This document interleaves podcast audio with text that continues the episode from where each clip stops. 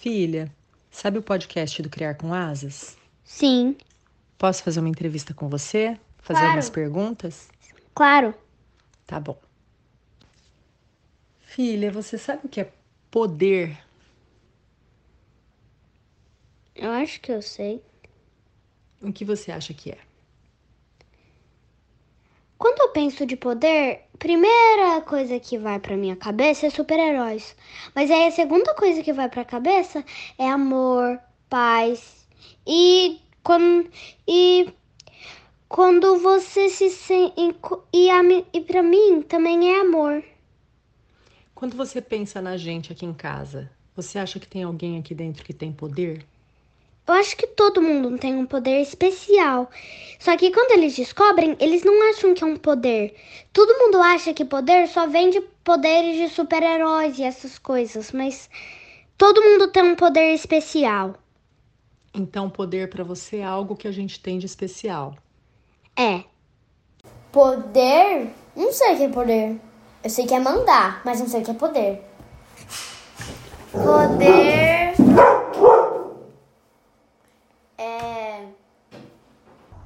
Poder é quando você tem. a- é, tipo, você é mais relevante do que as outras pessoas em relação a poder, vamos dizer. Por exemplo, a, a pessoa superior. Eu acho que é quando a pessoa tem uma coisa, uma coisa grande. Uma coisa que a pessoa acha que vai ser muito bom pra ela. Que é uma coisa grande, o poder dela. E o que, que é esse poder? E o que seria essa coisa grande? Seria meio que ela pensa que isso pode, sabe, é uma vida sem problemas.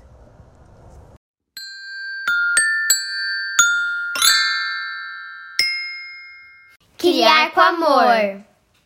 Criar com afeto. Criar com alegria. Criar, com asas. Cena 1. Eu sou a Júlia. Eu a Paola. E, nossa mãe é a Paty Juliane do Criar com Asas. Cena 2. Eu sou a Constância. E eu sou o Bernardo. E, nossa mãe é Dedé Lovitch do Criar com Asas. Cena 3. Oi, eu sou Valentina e eu sou filha da Rita do Criar com Asas. Episódio 2. Jogo do Poder. Onde entram as crianças? Bloco 1. O poder em casa.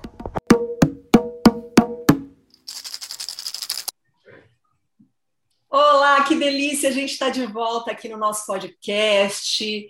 Bom dia, boa tarde, boa noite, boa madrugada, boa louça lavada, boa casa varrida, seja lá, ou bom também descanso no sofá, não importa o que você está fazendo.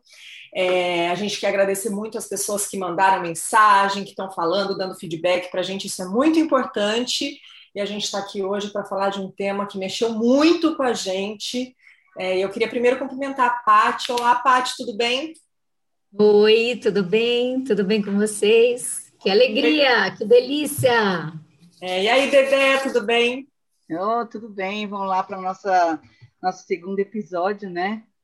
E eu quero também agradecer as pessoas que deram retorno para gente. Muito obrigada. Espero que vocês continuem nos ouvindo, opinando, é, contando para a gente o que vocês gostaram e que também não gostaram. A gente vai abrir, eu acho, a gente vai pensar sobre isso, gente. Vamos abrir depois uma, uma parte aí nos nossos próximos episódios para a gente contar o que as pessoas estão falando da gente. Acho uma boa, né? Pode ser, Legal. legal. Sobre isso. Legal. Trazer Vamos até os temas, se de repente eles querem ouvir alguma coisa, né? Sim, que a gente. sim. Legal. Vamos lá. Bom, a Dedé já deixou o gostinho do que a gente vai falar hoje no nosso último podcast. Se você não ouviu, ouça lá, o primeiro que a gente fez, que é sobre o jogo do poder, né? O poder do adulto sobre a criança. E esse tema mexeu demais com a gente. E a gente resolveu começar ouvindo as nossas crianças. Filha, e sobre mandar? Quem manda em você? Pra mim, o meu cérebro manda em mim. E sempre o seu cérebro. Sim. Se alguém tá falando para fazer uma coisa, meu cérebro fala, é a coisa certa ou é a coisa errada para fazer? Então, eu acho que é o meu cérebro que manda em mim. Bom, isso que você ouviu agora foi a fala da Valentina, oito anos, minha filha. E ao mesmo tempo que ouvir isso me deu um certo yes, né? Mãe feminista que está criando a filha para ser autônoma, independente, mãe de filha única que às vezes né, tá ali, galinha choca, fazendo tudo. Então você olha e fala: caramba, que demais. Mas isso também mexe muito numa vulnerabilidade minha, que eu sempre defendi, né? Que eu sou uma pessoa que as pessoas que me conhecem, talvez meu marido não diga isso, mas as pessoas que me conhecem em geral falam que eu sou uma pessoa é, calma, tranquila.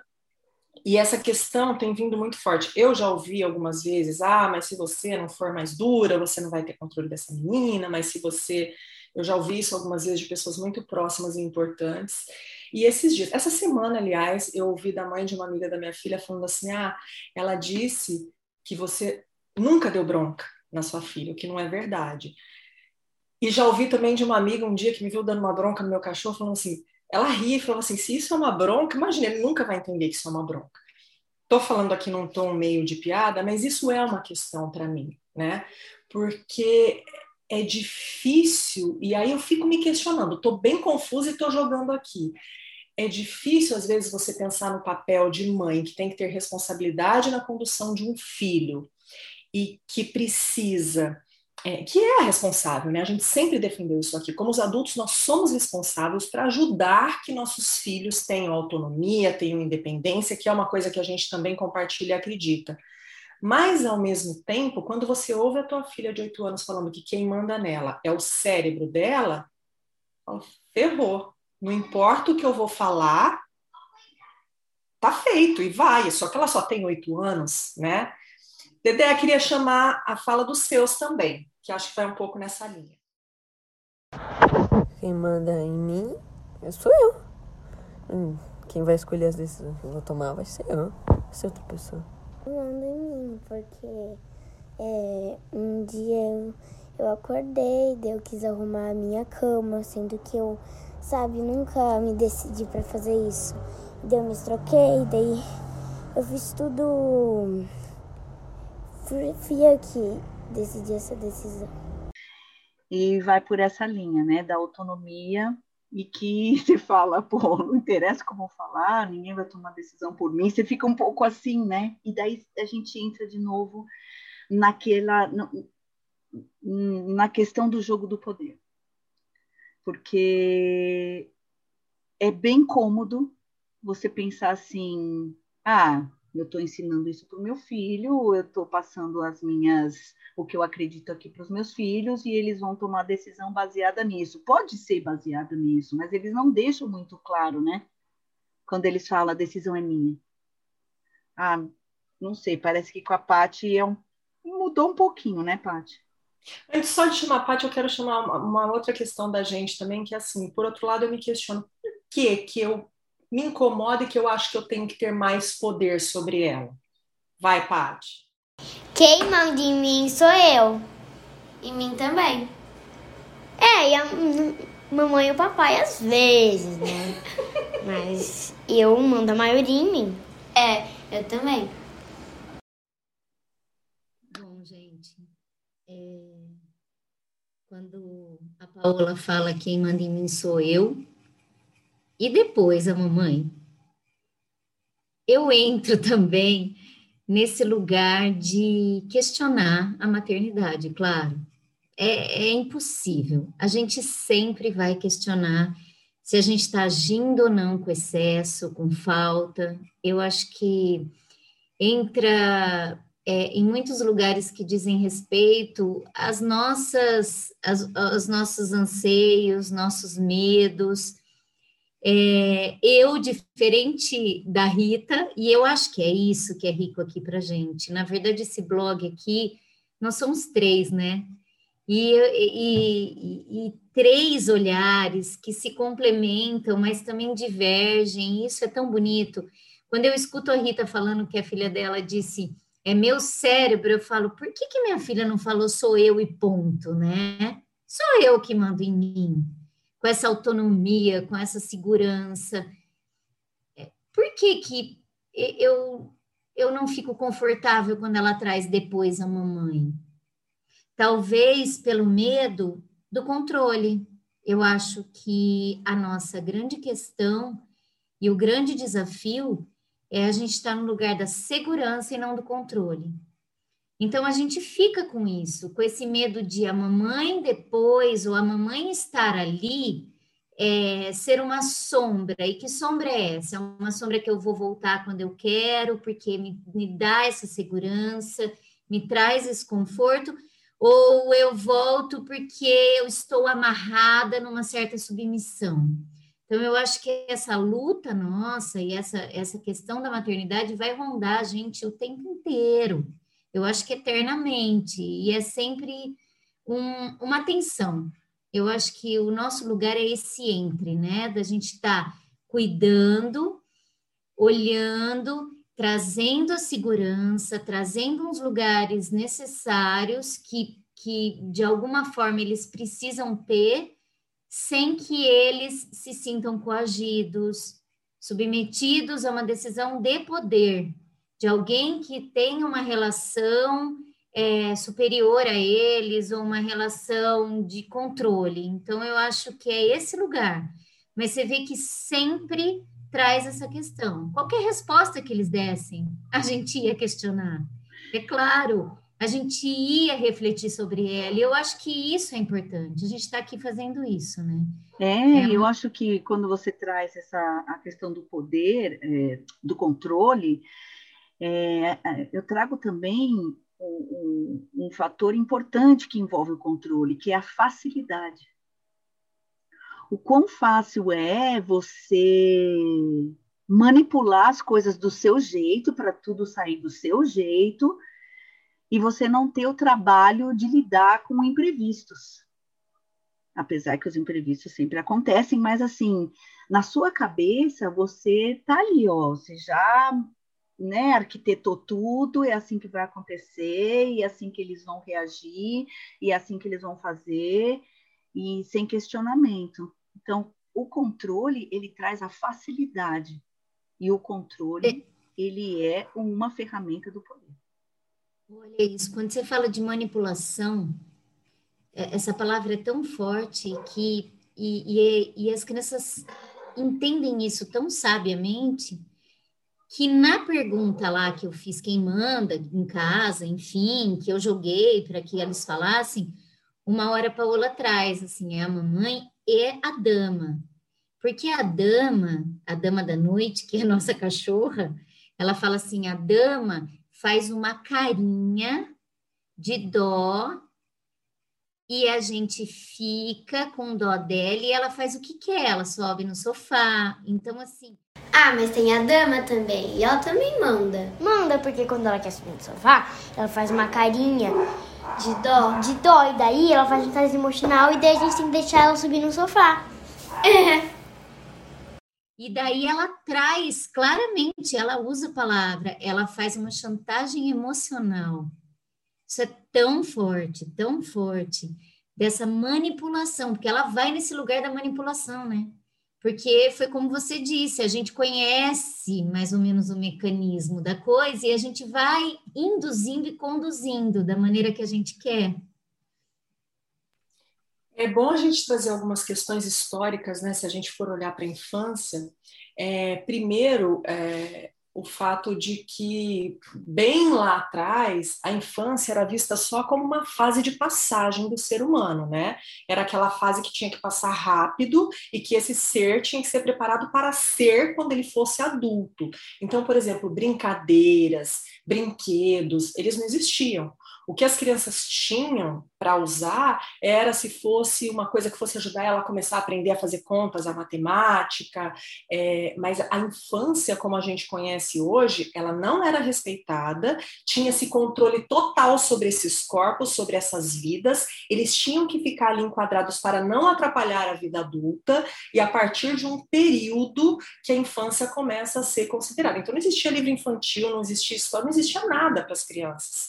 É, me veio aqui à cabeça, talvez por isso a gente tenha também lendas, histórias antigas que fossem tão assustadoras, eu não sei, agora eu estou falando da minha cabeça, mas assim, isso fala muito sobre essa questão do controle, né, historicamente, é, queria trazer um pouquinho da reflexão também do Paulo Freire, quando ele fala do oprimido e do opressor, né? Porque para você ter o poder, você precisa ter um oprimido, e é muito mais fácil a gente oprimir, a gente controlar um ser que de alguma maneira ele é mais fraco que a gente. Então a criança, fisicamente a gente olha para ela, ela já é menor, ela tem menos é, argumentos, principalmente a criança que não é, é, que não tem espaço, que não tem escuta, que não está não, não tá acostumada acostumada a dar argumentos. Então, historicamente, a nossa sociedade é moldada não para que a gente vá conduzindo essa criança pela mão, mas ela é moldada para que a gente controle essa, essa fase da vida para que ela passe rápido, né? E é uma pena, porque a infância se a pessoa tiver uma vida longa, é o que a gente deseja para os nossos filhos, é a fase mais curta da vida humana, né? E a gente quer acelerar essa infância, quer ensinar tudo para eles é, bom, entraria um monte de questões aqui, né? A gente quer que nessa fase ela aprenda tudo e ela perca a beleza dessa fase. E a gente, como mães, como pais, entra nessa onda e quer controlar para que tudo saia certo, para que tudo saia direito, para que tudo saia de acordo com o planejado, né? Eu acho que passa muito por aí também. Rita, é, é, quando você traz que criança, não era pensado nada para criança, né? Era. É, eu lembrei que a gente fez uma entrevista uma vez no nosso blog, que está lá. A gente tem o link. Quem quiser pode ir lá ver essa entrevista. A gente consegue colocar aqui, ó, nos nossos. Ah, tá. Com uma estilista que faz roupa para criança infantil. E, e ela, ela traz esse lugar, porque a moda antigamente era simplesmente você fazer uma roupa de adulto em tamanho menor. Então, é, é a criança que ela está é, se desenvolvendo para virar esse adulto. O pensamento era uma fase mesmo que ia passar e a gente não olhava para as necessidades da criança, para as características da infância. Então, não pensava em conforto, em brincadeiras, as crianças que iam brincar. Então, elas vestiam aquelas mesmas roupas, as roupas que eram feitas para os adultos, faziam tamanho menor, o que não faz sentido nenhum porque a criança tem um outro corpo, uma outra constituição, ela vivencia de outra maneira. Então, é, isso que você falou me lembrou que a gente trouxe isso lá no nosso blog lá atrás, essa entrevista com essa estilista, que ela se preocupa muito com essa roupa para brincar, com esse conforto, com o próprio tecido, a fórmula que é desenvolvida, a ludicidade das peças que é um outro lugar e é um outro olhar para a infância. Só porque você trouxe isso, eu lembrei. A mas, gente pode buscar lá. Mas a gente tem da erotização também, né? Um que passa por isso Sim. também, do, da sensualização através das roupas hoje. Mas tudo isso, gente, é, é, o poder, né? É o poder que a gente exerce sobre as crianças. E quando você falou, Rita, que lá atrás não, não se pensava nas crianças, e eu, eu me pergunto, será que a gente está pensando nas crianças? Ou a gente continua na mesma coisa? A gente só mudou o formato do negócio. Mas quem está pensando nas crianças? De que maneira a gente está pensando na criança? Eu não estou falando do futuro da criança, tá bom? Porque no futuro da criança todo mundo está pensando. Nossa, uma coisa de louco isso nem sabe se a criança vai viver para esse futuro. Então, quando ela deixar de ser criança, né? A gente é porque o deixar. futuro é deixar a infância. O futuro isso, justamente é não isso. ser criança. É deixá-la acontecer, é deixá-la acontecer de, uma, de uma maneira potente, ativa, efetiva para o ser humano, né? Então, quando a gente essas manipulações acontecem em todos os lugares, em todos os lugares da nossa sociedade. Né, tava, a gente estava conversando antes de, de, começar aqui o podcast, eu até falei para as meninas da, todo mundo vai concordar comigo que quando você vê uma criança num balcão de uma loja ou de uma padaria, é, e essa criança ela foi lá para comprar, às vezes a mãe que pediu, ou ela mesma quer pedir alguma coisa, ou até perguntar alguma coisa, essa criança é ignorada. E o máximo que, que se pergunta para a criança é: cadê sua mãe? Então, não é assim, posso te ajudar? Você quer alguma coisa? Não, cadê sua mãe? E, e aí a gente entra nessa questão onde, ah, cuidamos tanto da infância, nos preocupamos tanto, mas a gente nunca pergunta para as crianças o que elas querem, o que elas esperam. É, e quando a mãe responde por ela? É, isso é e quando a mãe responde por ela, né? Mas Porque tem um outro lado também. Ai, um- gente, eu já me peguei algumas vezes fazendo isso. É Eu ia perguntar isso. Quantas vezes a gente fala assim, oi, eu ia responder e a gente se segura. Aí eu ia responder e a me segura e tem vezes Sim, que quando você quando a vê, pessoa quando a pessoa se dirige à criança, o que já é difícil, quando ela tem um olhar para a criança, quando ela quer que a criança tenha a palavra, a mãe interfere. A gente faz isso. Então, ó- olha o exercício, é muita coisa. E normalmente é para se defender, né? Porque vai que a resposta que ela vai dar não é a resposta que, eu, que vai falar bem de mim. É, é- gente, é humano isso, né? Vamos, vamos, né? É humano. É, mas eu acho que, como diz Nietzsche, é demasiadamente humano, né? A gente entra mais uma vez no poder. Então, é, tem uma grande diferença quando eu falei lá deixar a criança viver na sua potência, é bem diferente potência de poder. E a gente mistura muito isso. A gente acredita que alcança uma potência a partir do momento que a gente tem poder. E quando eu perguntei para o Bernardo o que é poder, ele não conseguiu falar o que é. Eu ia falar isso, eles não sabem o que é esse poder que a gente esperava que eles respondessem, né? A Constância falou que é a vida, a- a- estar na vida, sabe? É o poder. A potência. É a potência. Que lindo. que lindo. A Valentina lembrou A dos poderes dos super-heróis. Poder, Eu só sei o que é mandar. Ah, ah lá, fala, Rita, fala. Não, e a Valentina falou que era o poder dos super-heróis e que todos nós temos um poder e que às vezes a gente não acredita no nosso poder. É, mas chega um momento que esse poder ele, ele vai atravessar né, os nossos filhos, assim, como sociedade.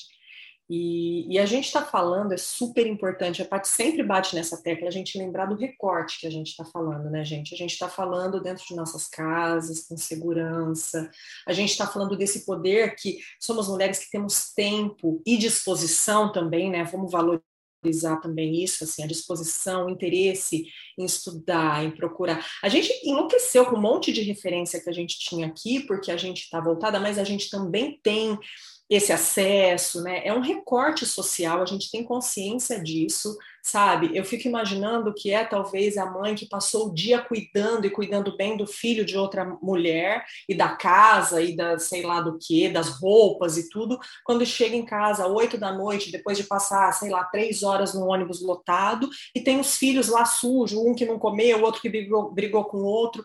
É um recorte muito difícil de imaginar né? A gente não, eu não tenho esse lugar de fala, mas é, até por isso às vezes é importante a gente trazer mais pessoas aqui para falar também e, e, ouvir as pessoas que estão nos ouvindo, né? E ainda assim é difícil a gente entrar nessa, nessa. Então, assim, falando do nosso recorte, a gente sempre defendeu aqui. E eu acho também que um pouco das respostas dos nossos filhos é reflexo disso, né? O caminho, e a, a Paty falou uma coisa quando a gente estava falando aqui antes, que eu queria que você trouxesse de volta, Paty. O caminho para a gente fugir desse poder que o poder exerce sobre a gente, e aí os nossos filhos acabam sendo atingidos diretamente, é a escuta.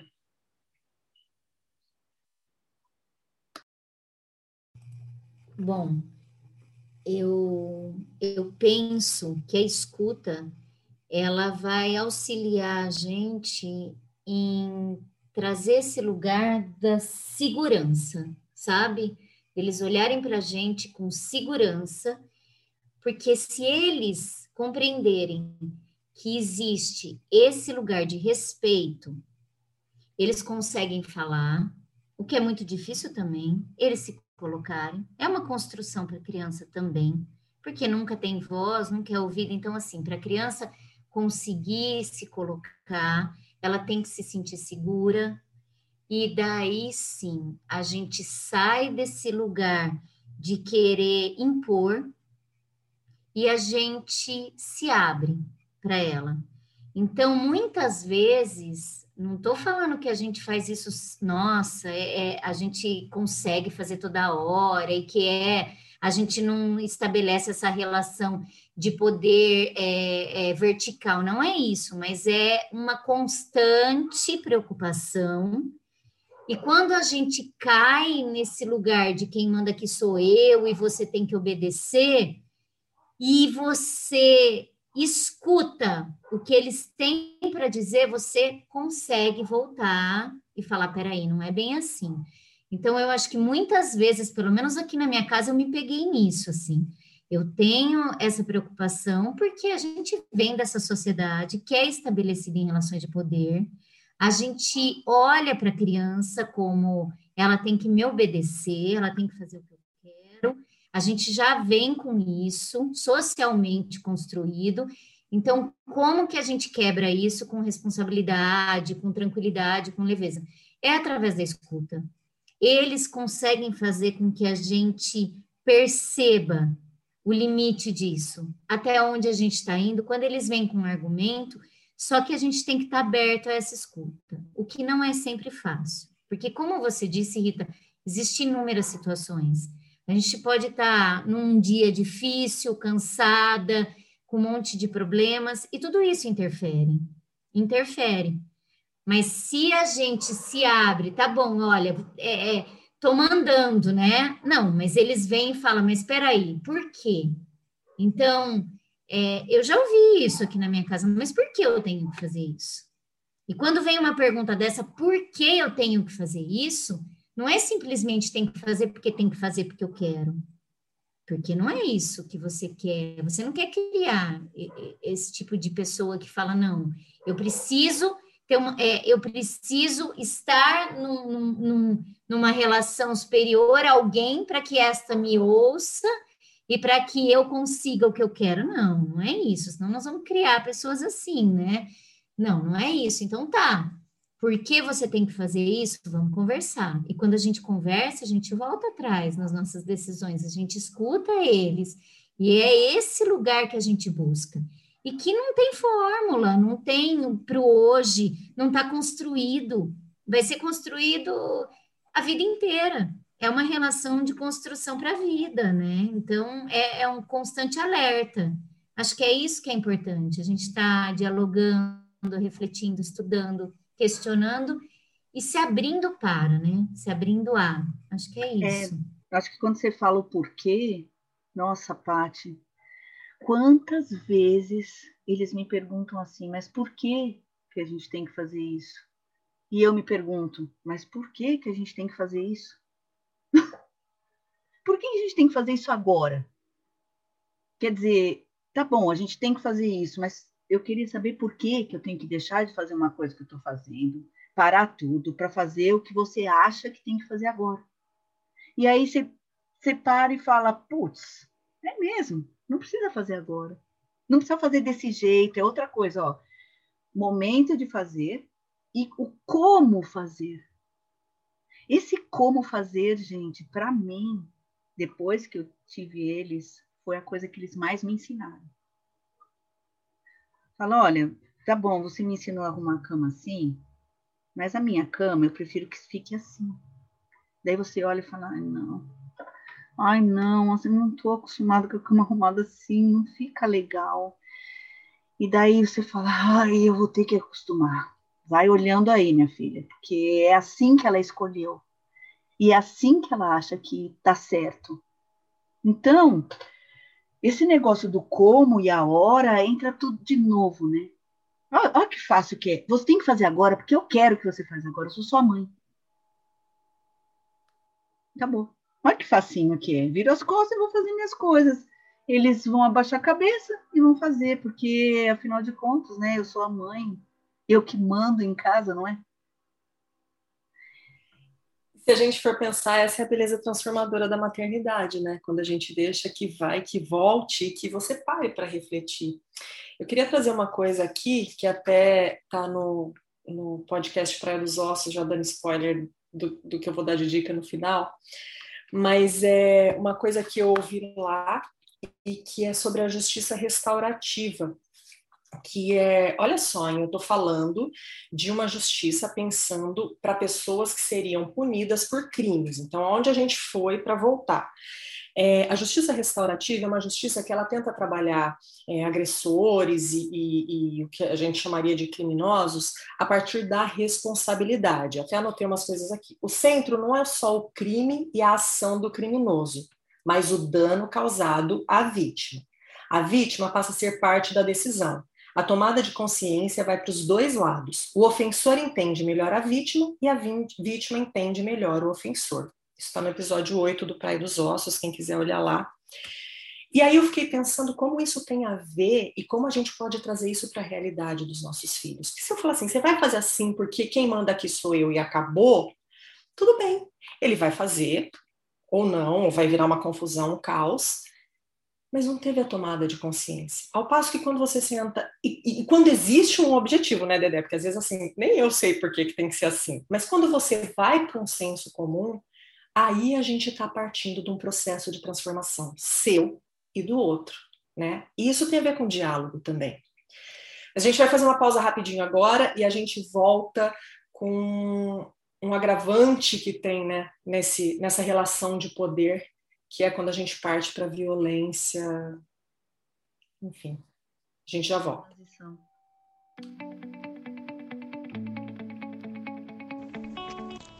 Hora do jabá. Se você gosta do nosso conteúdo, pense em nos apoiar com qualquer valor mensal e colabore com a mídia independente. Estamos no catarse.me barra criar com asas. Visite também nosso blog criarcomasas.com.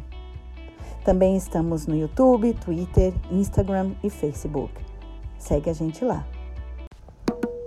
Bloco 2 O Poder da Sociedade. Bom, e mais uma vez a gente lembrando aqui né, do, do nosso recorte social, que a gente já deixou bem claro aqui, mas quando a gente fala em poder, não dá para a gente não falar em violência, né? principalmente quando a gente está falando do poder, da questão do, do opressor e do oprimido, do que está numa situação privilegiada, do que está numa situação de submissão, de vulnerabilidade. Então, a gente pegou um artigo aqui do jornal da USP, onde a Juliana Martins Monteiro, médica pediatra e coordenadora do Grupo de Atendimento à Violência Infanto-Juvenil do Instituto da Criança do Hospital das Clínicas da Faculdade de Medicina da USP, fala que dados nacionais e internacionais apontam para um aumento nos casos de violência durante a pandemia, tendo em vista que o isolamento social expõe adolescentes e crianças a situações de vulnerabilidade. Essas situações podem ser a impaciência do mundo adulto, o agravamento de violências já existentes e o aumento da exposição ao mundo virtual. Por outro lado, em meio à pandemia, ocorre uma subnotificação dos casos, porque o distanciamento social priva crianças e adolescentes do contato com a escola com os vizinhos, familiares, amigos, serviços de saúde, reduzindo a percepção da violência, denúncias e as medidas de proteção das crianças e adolescentes. Isso aqui é de maio, 7 de maio de 2021.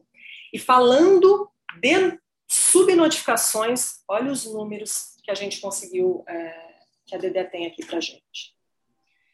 É, eu tenho uns números, inclusive, de antes da pandemia, né? Então, é, é, um artigo que saiu no dia 16 do 4 agora, de 2021, da Agência Brasil, que entre 2010 e agosto de 2020, entre um pouquinho a pandemia, 2.083 crianças de 0 a 4 anos foram mortas por maus tratos.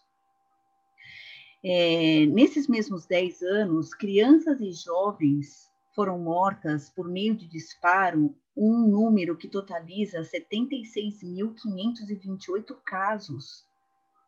E além de armas de fogo, tem também aqui um dado sobre objetos cortantes, que totaliza um número de 10.066 mortes de crianças e jovens, e eles também acusam uma subnotificação aí.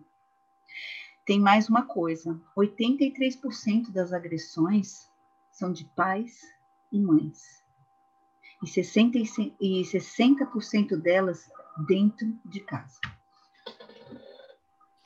Isso só me faz pensar que quando a gente está lutando, né, quando a gente está indignado com a morte de um menino Henry, por exemplo, a gente está no mínimo tentando dar voz a todas essas crianças. Eu, eu, juro, assim, a gente lê muita coisa, mas esses números me chocam de uma maneira que é inacreditável, né, se a gente pensar nisso, assim. E é difícil até falar, né, mas, mas assim, qual é a linha, né, que leva esse poder que a gente tem?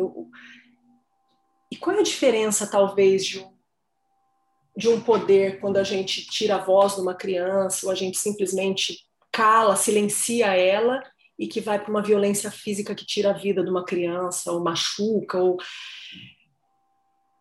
É tudo tão assustador, né? Eu não sei nem o que falar, gente. Na verdade, não é tirar a voz, né? É não dar a voz, eu acho. Elas têm voz, a gente não escuta, né? Porque a criança, ela fala também de várias maneiras. De muitas maneiras. Você trouxe o caso do Henry. É, é que ele morreu, né, Rita? Se ele não tivesse morrido. Quantas e todos esses outros que morreram, né? Quantas crianças não morrem e têm uma vida inteira de violência? Ele viveria uma vida inteira de violência? E a gente nem saberia? Aí que tá. E esse corpo dessa criança que se manifesta é, vomitando, passando mal, chorando. Elas não estão falando? Não é uma forma de dizer? É uma forma de então, dizer. Eu acho que é esse lugar, sabe? É esse lugar, mas é, é tudo muito assustador. Esses números são assustadores, e se a gente pensar ainda que é subnotificado, e agora nós estamos falando desse lugar de violência extrema. E nós trouxemos isso agora porque falar de violência, é, falar de poder não tem como desvincular da violência. A gente começou trazendo uma outra realidade. Sim. Os nossos filhos dizendo sobre poder, o que eles entendem sobre isso, a voz da criança num contexto privilegiado, que para eles é a mamãe mandar tomar banho, é, poder é super-homem, é, é super-herói, é o cachorro fazer carinha e a gente obedecer. Então, a gente se sente até mal, né? A, a, é da, gera até uma angústia de estar tá entrando nesse lugar. Mas não tem como, não tem como. Então, sim, é um recorte, é um recorte feito por três vozes que tem essas crianças nesse lugar, mas que existe infinitas e inúmeras realidades por aí e que a gente precisa dizer e falar. Mas eu acho que isso é assunto para muitos e muitas conversas, né? Acho até que a gente pode trazer isso e trazer um pouco da voz, né, dessas, dessas vítimas, dessa realidade, as que a gente conhece, né, dentro desse mar de, de seres que perdem a vida e, e a gente, né, fala da vítima e tem todas as vítimas em volta, ao redor, e, enfim, Acho que a gente pode trazer um próximo. É, é, é, é assustador mesmo. Acho que pode ser um, um, próximo podcast, né? Falar com essa violência com outras vozes também. Sim, a gente pode continuar no tema do poder, entrando agora no poder gerando essa violência, né? A gente faz isso para a próxima.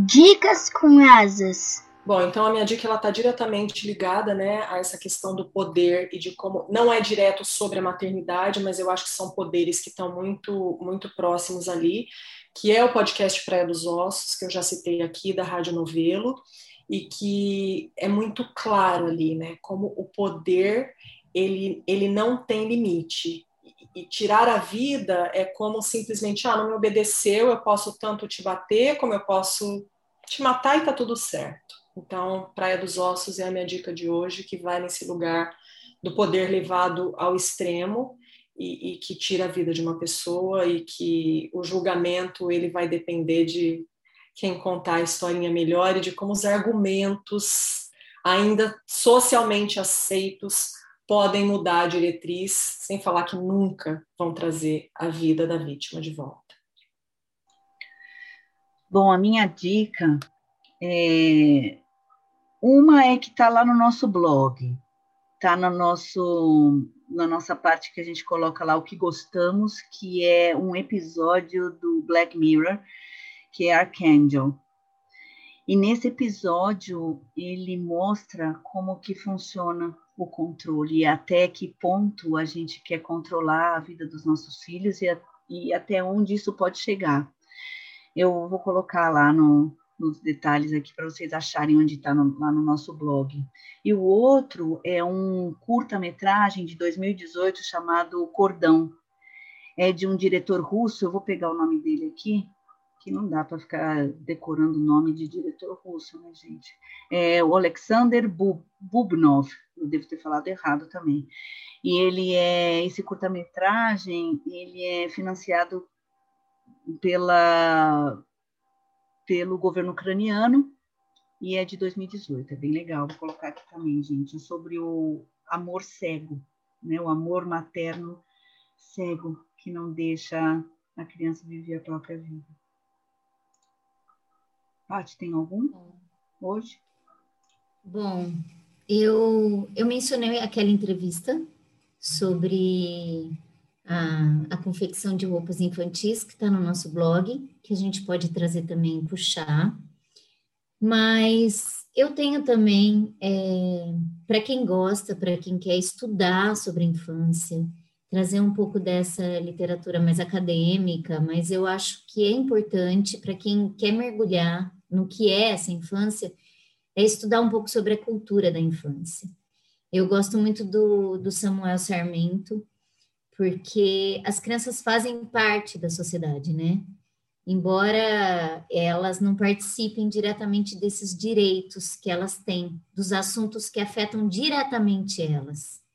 Então, eu acho que esse lugar que a gente diz muito sobre escutar a criança, ela dizer o que efetivamente ela quer ou precisa ou deseja, vai nesse lugar também da criança ter essa participação na sociedade.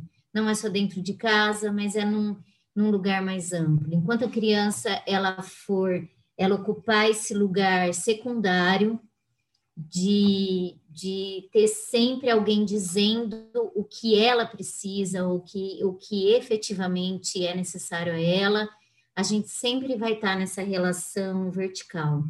Então, a cultura da infância, ela entra muito nesse universo da, dessa criança cidadã, dessa cidadania, que é uma ocupação dos espaços, principalmente os públicos, porque a gente trouxe essa violência do espaço interno, é onde elas mais vivenciam, mas enquanto elas não tiverem ocupando a sociedade em si como um todo, vai ser muito difícil também. Então, é isso. Bom, eu acho que é muito difícil a gente falar em conclusão, né, sobre um tema, um tema como esse que a gente abordou hoje, até porque a gente vai para uma outra instância no próximo podcast. Mas eu acho importante a gente trazer aqui uma conclusão, reflexão, né, do que fica para a gente. Então, para mim, eu acho que é, do que a gente conversou, se eu posso olhar para uma das coisas que eu vejo como um caminho possível para a gente conseguir ir trabalhando dia a dia, para sair desse papel do poder e, e entrar num papel de, de, de igualdade, de, né, de tirar a, a coisa do pedestal e vir aqui de igual para igual, para que a gente faça essa transformação de mãos dadas e seguindo juntos, é, é a escuta. Eu vejo na escuta um caminho é, possível e um caminho que consiga nos tirar desse papel do poder do adulto sobre a criança, que a gente possa dar as mãos e seguir. Você, Paty? Eu vou, eu vou pegar o seu fio aí da escuta, que realmente a escuta é um caminho, mas eu quero ir um pouquinho antes. Como que a gente faz para a gente escutar, né? Então, é essa tensão da disponibilidade e disposição para isso. Porque se a gente não está atento, a gente não consegue escutar. E, e como que a gente pode fazer isso? É muito difícil. Mas eu acredito que esteja nessa tensão, quando a gente tem consciência da desigualdade que é quando a gente quer submeter eles a uma ordem, a um poder ou alguma situação de violência, assim, e como isso é desigual, até fisicamente, e desproporcional, não desigual, mas desproporcional, a gente começa a ficar mais atento. Se a gente não quer que eles sofram essa violência, seja física, verbal, de qualquer maneira que seja, a gente tem que estar sempre atento é, e disponível para essa escuta, né? Porque depois a gente vai para essa escuta. Eu acho que é isso. É uma atenção constante. Bom, eu vou, vou entrar na no que tem tudo a ver com as minhas dicas também, que é o controle. É, como que a gente define dentro de nós mesmos, né, o, o limite entre controle e, e segurança, né, e vínculo simplesmente. Então, eu acho que é uma coisa que a gente tem que se policiar. E... Ô, Dedé, você travou. Dedé, você Oi. travou. Começa de novo o seu, porque travou duas vezes. Então, esquece esse negócio de travar quando tá gravando, porque para mim não trava. Ah, desculpa. Vez, desculpa. Eu esqueci de desculpa. avisar. Da outra tá vez, bom. quando você me avisou também, eu continuei falando, sabe? Eu continuei me escutando, tudo, e vocês não. Ah, tá travado, tá travado, e eu continuei me escutando. Tá bom, desculpa. Então, mas agora vai ter que começar de novo de todo jeito, desculpa. Ah, eu vou começar de novo. É, eu vou pela. Agora eu vou pela linha do controle, gente. Eu vou pegando lá as minhas dicas, né? E como que a gente pode se policiar com relação ao controle que a gente tem sobre as crianças como que elas esperam, né, que a gente também mande nelas, mas o que é esse mandar, até onde vai se mandar. Então, é, é ficar atento a esse controle. Eu acho que, para mim, o que pega bastante é isso. Viu? E a escuta, claro, sempre. Bom, então a gente encerra aqui mais esse podcast. A gente quer agradecer muito você que acompanhou a gente até aqui. A gente quer agradecer aos nossos filhos, não só pela participação né, no podcast, como por eles darem as mãos para a gente, né? Quando a gente tem as maiores dificuldades, são eles que nos guiam até aqui, é por eles que a gente está aqui. E, e a gente volta, a gente volta no nosso próximo podcast. Como sempre, apesar de serem temas que às vezes deixam a gente meio sem chão, mas é muito bom poder falar com vocês, poder dividir. E se você quiser mandar um comentário, uma dúvida, um questionamento sobre o que a gente está falando aqui, escreve para a gente no criarcomasas@gmail.com, tá bom? A gente vai tentar é, trazer aqui a participação das pessoas. Dedé, Paty, beijo, muito bom tchau, ter gente. vocês. Até a próxima. Tchau, tchau. Fala um tchau aí. Tá? Tchau. Beijo, tchau. gente. Vinhetas, Júlia e Paola. Vozes da introdução: Bernardo, Constance, Júlia, Paola e Valentina. Mandala, Constance.